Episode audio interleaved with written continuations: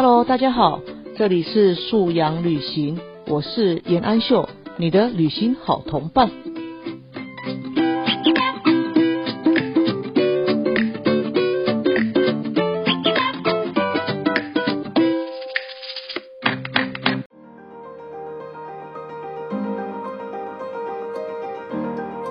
父母可以跟孩子谈谈梦想，哎，我觉得这个梦想哦，不用是那种很高远的啊，就成为太空人啊，这个就不用了。但是生活当中一定会有什么乐趣，或爸爸妈妈正在学习的、你喜欢的、你正在历经的一个有趣的过程。那孩子可以在你在跟他谈的当中，因为这是你喜欢的事情嘛，你一定是眉飞色舞啊，光彩耀人，对不对？孩子就看到爸爸妈妈因为学了什么新知或开了一个新的眼界，爸爸妈妈很兴奋、很期待。他就会无形中他会感受到持续的学习，或者是找一件喜欢的事情去执行自己的理念，他会觉得这是一件很不错的事情。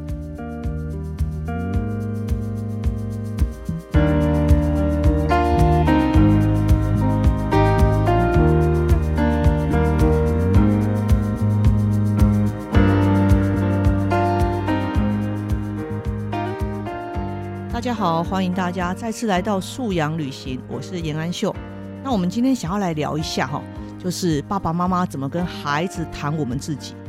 诶，这个时候可能会有一些朋友会觉得很奇怪啊，呃，我们为什么要跟孩子讲自己？我们自己大人世界这么复杂，孩子听得懂吗？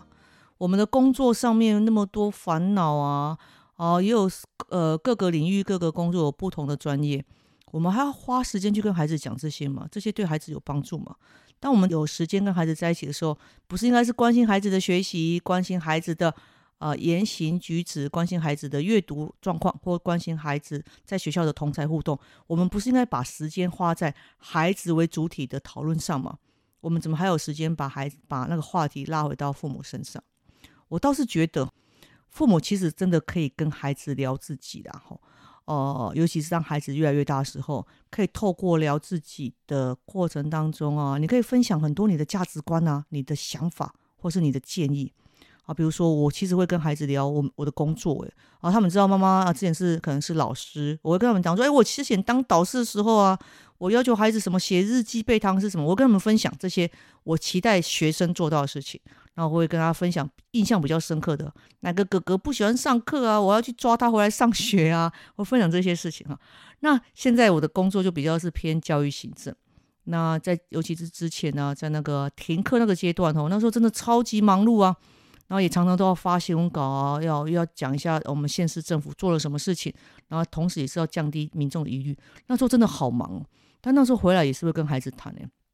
会说，哎，你们看，你们只是停课，老师还要花很多力气，要转把课程转换成线上来跟你们互动做教学。但妈妈在那个呃行政机关里面呢，我们要常常要发布很多，或者要研讨很多新的办法，然后新的规范也是要呃发布到学校去，让学校来遵守。其实各行各业都有各自的辛苦了，那你们学生当学生真的很幸福。然后他就瘪瘪嘴说，哪有我们功课很多。那我就告诉他，对啦，你在你这个阶段，十岁左右阶段，你会觉得这个你已经觉得你 loading 很重，但是你慢慢的长大，你的能力慢慢增长，你将来会啊选择了不同职业，你会遇到不同的挑战，那其实你那个抗压都会逐渐提高啊！好，加油，我们彼此加油，然后跟他要一个抱抱，他会知道妈妈那时候很辛苦，会需要有一个呃一个拥抱啊，一个打气呀。然后他们也会写那个小卡片给我啊，他们就很贴心。那小女生很贴心，小卡片，妈妈你最近很辛苦，加油，或者买个金沙三颗给我吃这样子啊，妈妈巧克力帮你加油。我觉得你告诉孩子你在工作上的疲劳，你在工作上的辛苦，或有时候有一些挑战哦，是突然而来的挑战，你必须要跟着自己去面对的时候，我觉得可以跟孩子分享这些呢。同时你也让自己去接受孩子对你的付出，对你的爱。或对你的表示，那当然每个孩子性情不同啊，可能有些小男生就不会想太多啊，你跟你说啊加油啊，他就跑走，好那也没关系，但是你可以跟孩子撒娇嘛，啊妈妈今天好累哦，我想要你一个抱抱，我就跟孩子分享我们的辛苦哈，其实我们也可以跟孩子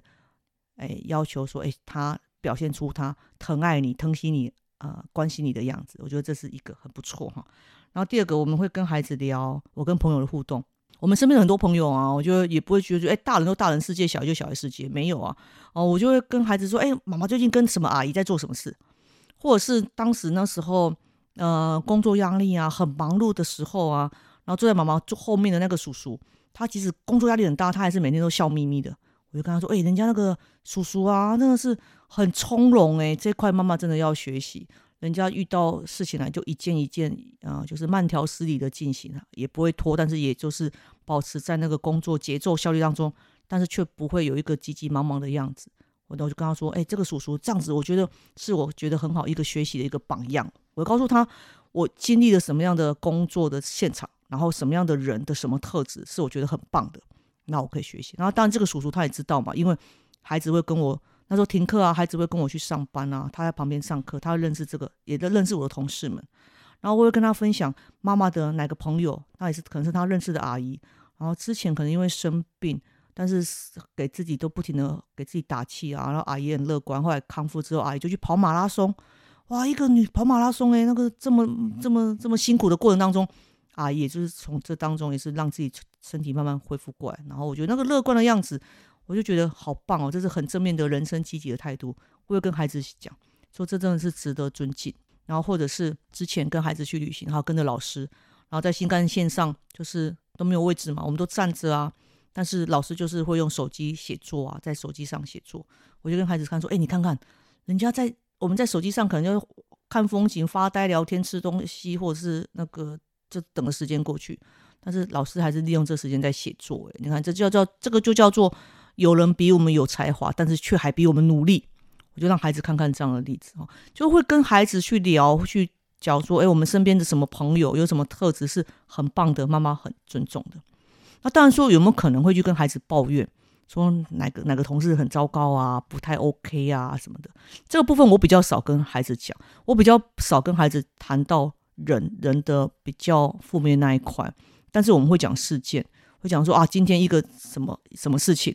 然后有妈妈有哪一个同事，但他可能我就不会告诉他是谁，说妈妈有哪个同事，他做了什么样的选择，他做了什么样的决定，然后他造成一些比较不好的影响，就事件本身去谈。当你在做判断或做决定的时候，你造成了其他人的困扰，那这个就是我们要避免的。就谈事件本身哦，不太会去跟孩子抱怨人呐，因为我们不需要说，呃，把这一块带给孩子啊。但是我们可以允许孩子他回来，因为孩子年纪比较小，他在情绪调节没那么快的时候，他可能会回来会抱怨同学，抱怨同组同学什么不负责任，作业没交，还整组扣分，怎么孩子难免会讲。孩子讲我们就听，然后就告诉他说，对啊，呃，因为自己的表现不好而影响群体是件比较不可取的事情。那我们既然知道这种同学这样行为，我们觉得我们不喜欢也不舒服，那我们就要提醒自己，不要成为造成群体负担或群体困扰的那种人嘛。好，我会跟孩子来讨论啊，说，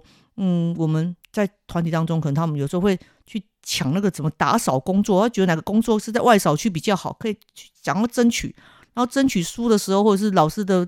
呃遴选呃争取制度改变，会呃本来可以选上又选不上，他回来会很沮丧。小朋友世界就是这种小事啊，你就听他讲一讲，然后就好了，没关系嘛，总是一阵一阵都会换啊，每次月考完不就是会换？哎，换好之后之后再有机会再去就好，也不用因为这样去生气同学，半路杀出个藤咬金什么的啊，这个就就不用。我觉得孩子会回来谈负面的事啊，这个我们就陪他谈一谈，然后就开导他，但是也不需要去跳进去跟孩子。抱怨老师，抱怨同学，我觉得父母有父母的高度跟格局啊，我们就告诉孩子说，有时候你觉得不舒服的事，但是别人会有别人的立场。那很多时候事情也不见得是像我们感受的这样，所以我们放宽心胸，但是你要告告诉自己啊，反正这个小事情你争取不到，你下次还有机会。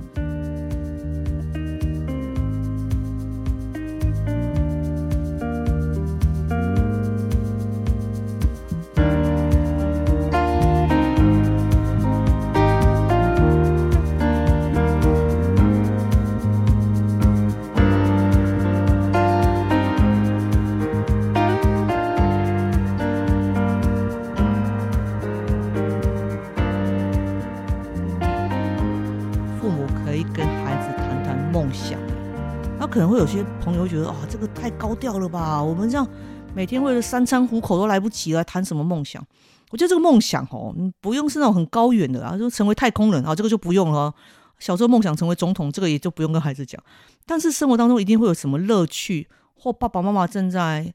学习的、你喜欢的、你正在历经的一个有趣的过程。好，这个小小的，比如说我可能会跟孩子讲说：“哎，弄一个 p o c k e t 节目是妈妈的小梦想。”哎，然后我在这个历程当中啊，我跟阿姨录音，我们讨论节目，然后我就也听听他的意见。就让孩子去跟着你走一段你认为这小梦想，但是是一个你的新奇的旅程哈。我们就这样讲，就是一个一个小生活上的一个新奇的旅程。觉得可以跟孩子谈啊，也让孩子知道爸爸妈妈你最近的焦点是什么，你在关注什么。那我觉得这个很不错。那孩子可以在你在跟他。谈的当中，因为这是你喜欢的事情嘛，你一定是眉飞色舞啊，光彩耀人。因为孩子就看到爸爸妈妈因为学了什么新知，或因为经历一个新的东西，开了一个新的眼界，爸爸妈妈很兴奋、很期待，他就会无形中他会感受到持续的学习，或者是找一件喜欢的事情去执行自己的理念，他会觉得这是一件很不错的事情。他会觉得不错，不是因为你告诉他不错，他会觉得不错是因为他看到这当中开心的你。那我觉得让小孩看到一个。因为正在努力什么事而开心的家长，那个面貌是很重要的。他会觉得他的生活不会只有今天的学习，而很无聊的写功课啊、订正什么的。他会知道他他可以为了什么而努力。那个努力的过程当中，他是有收获，他有输入，然后他会觉得在当中他有部分的心流，他会沉浸在当中，他很开心啊。我觉得最好的榜样真的是家长。那家长呢，就找一件事情啊，比如有的妈妈喜欢研究食谱。那我觉得研究食谱很好啊，你可以找小孩陪一起看食谱嘛，就研究哎这个菜好像不难弄呢，我们来研试试看啊，或者是有的爸爸喜欢木工啊，喜欢园艺啊，或喜欢甚至有些爸爸喜欢研究车子，那也很好啊。你可以告诉孩子那个轮胎钢圈是什么啊，然后那个引擎效果是什么。那有时候对我们妈妈来讲，我们听不懂事情，那可能要父子间谈谈的很开心，或者他们去谈运动、谈棒球、谈一个父父母喜欢的话题。那个不见得是爸爸妈妈要成为什么棒球选手的那种梦想，没有，而是在那个谈话过程当中，这是一件爸爸妈妈喜欢的事。然后，甚至爸爸妈妈在当中又有学习一些什么，像我最近因为录 podcast，我就可能会去学习一些简单的讲话的，呃，留意自己声音的方式，用声音表达的方式。然后我们也会去学习到说，哎，怎么气划一个节目？今天这一集要讲什么？讲哪些？哎，这些跟孩子分享。那我觉得多跟孩子聊聊你的生活，聊聊你的朋友，聊聊你正在现在正在开心做的事情。然后当然也可以跟孩子聊聊你的挫折、你的难为之处、你在工作上的失败。那我觉得让孩子知道你在忙什么，也让孩子可以用他的爱来安慰你，来呃鼓励你。我觉得真的是亲子间很甜美的互动。父母不用当超人或无敌铁金刚，或是一个很完美的形象啊。我觉得。你让孩子成为你的伙伴，虽然他他是你的孩子，你会肩负他很多教育他、引导他，或是规劝他的一个角色。但在某些时候，尤其当孩子越长越大的时候，你邀请他成为你生命当中的伙伴。他现在未必可以跟你一起做什么事，但他可以在旁边看着你正在做什么事，然后他也慢慢可以跟你一起。比如像写作这件事情，哦，本来是我在指导孩子写作，但现在孩子他现在可成为可以跟你一个聊他写作，以及他可以。给你的写作建议，他也可以给一些建议啊，那他就会慢慢有一些伙伴的角色进来。那我觉得这个会累积亲子间爱的爱的储蓄、爱的存款啊，当然也会增加你们彼此间的信任啊。你跟孩子谈很多，孩子其实他慢慢的他也会想要跟你谈很多，他正在经历的事、他的困难、他的挫折或他的比较高峰经验、好的经验、他的开心快乐或他的沮丧。这个孩子。当他越来越大的时候，他还愿意保持像他儿童时期这么想要跟你分享，我觉得那就是你们亲子关系当中很成功的一一个部分。Hello，大家好，我是水果姐，现在是安秀老师的素养 Q&A 时间。最近因为出书的关系啊，然后再加上有一些单位觉得，哎，家庭素养这个概念不错。就会很客气啊，会找我去做一些讲座，然后做一些分享啊，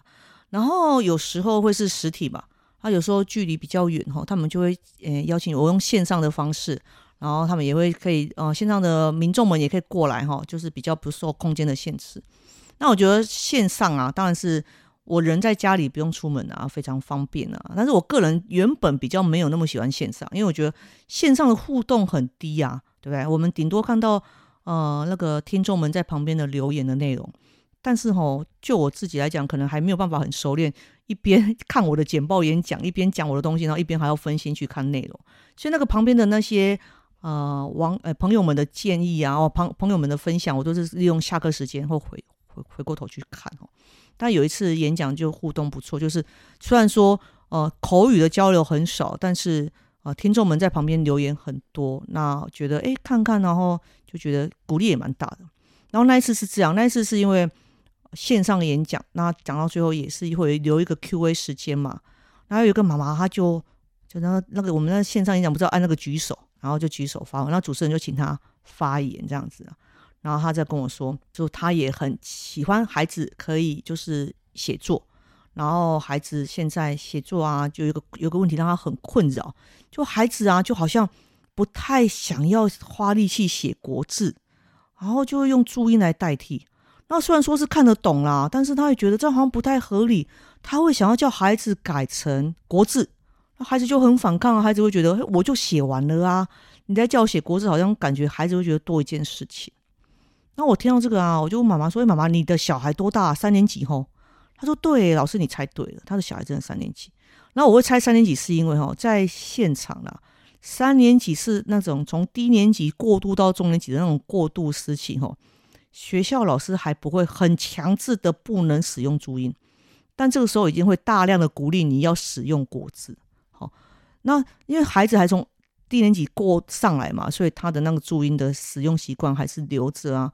然后，所以我就猜三年级。那我就跟妈妈说：“妈妈，你其实，在当下你遇到这种情况啊，你有没有第一时间有没有赞美孩子啊？说你一定是文思泉涌，你是不是句子都在脑袋里面跑跑来跑去，已经快要跑出来了，装不住了，你要赶快把它写下来。”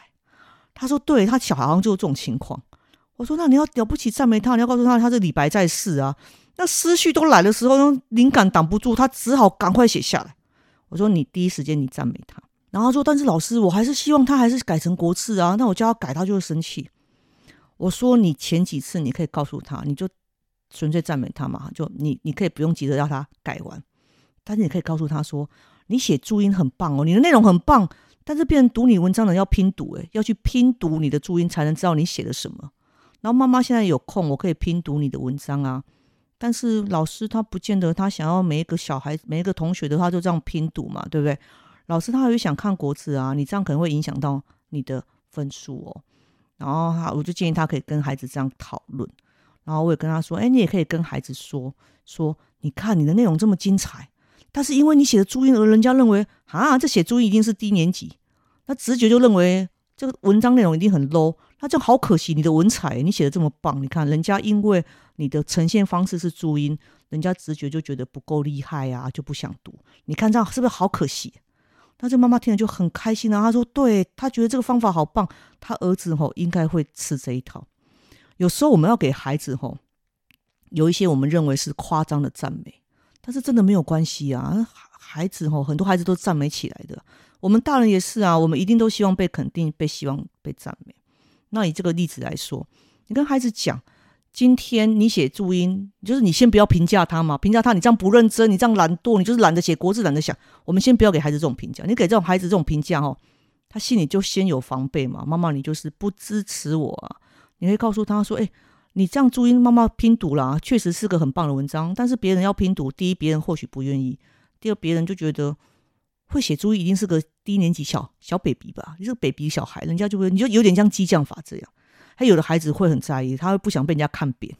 他前面竟然被你称赞了，他文思泉涌，那个诗仙在世，对不对？哈，对不对？他前面已经被你称赞了，他这个时候怎么还要被人家看扁？他就觉得，嗯，我才没有，我写的很棒，我为了让人家看懂。那你要告诉孩子说，我们为了让人家看懂的时候啊，你要使用更普遍的、人家可以接受的方式嘛，好，对不对？那在文章上，你就那就是国字，正确的国字可以让更多人接受啊。然后你做这个不是因为好像写国字很可怜啊，我为什么不能写注音？而只是你想要更清楚、更流畅的表达你在文章当中你想要讲的那个故事啊，讲那个内容啊，你让人家更好的容易接受你，对不对？所以重点不是国字注音啊，重点是你用什么方法人家可以接受。然后现在显然注音大家比较累嘛，那你你自己评估评估。我们有时候把决定权吼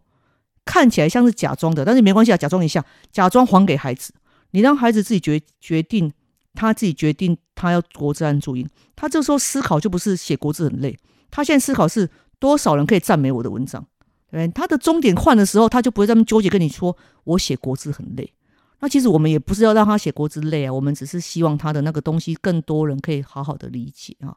所以在跟孩子的互动当当中啊，我觉得第一赞美孩子，先肯定他；然后第二，先不要预设评价；第三呢，我觉得啊，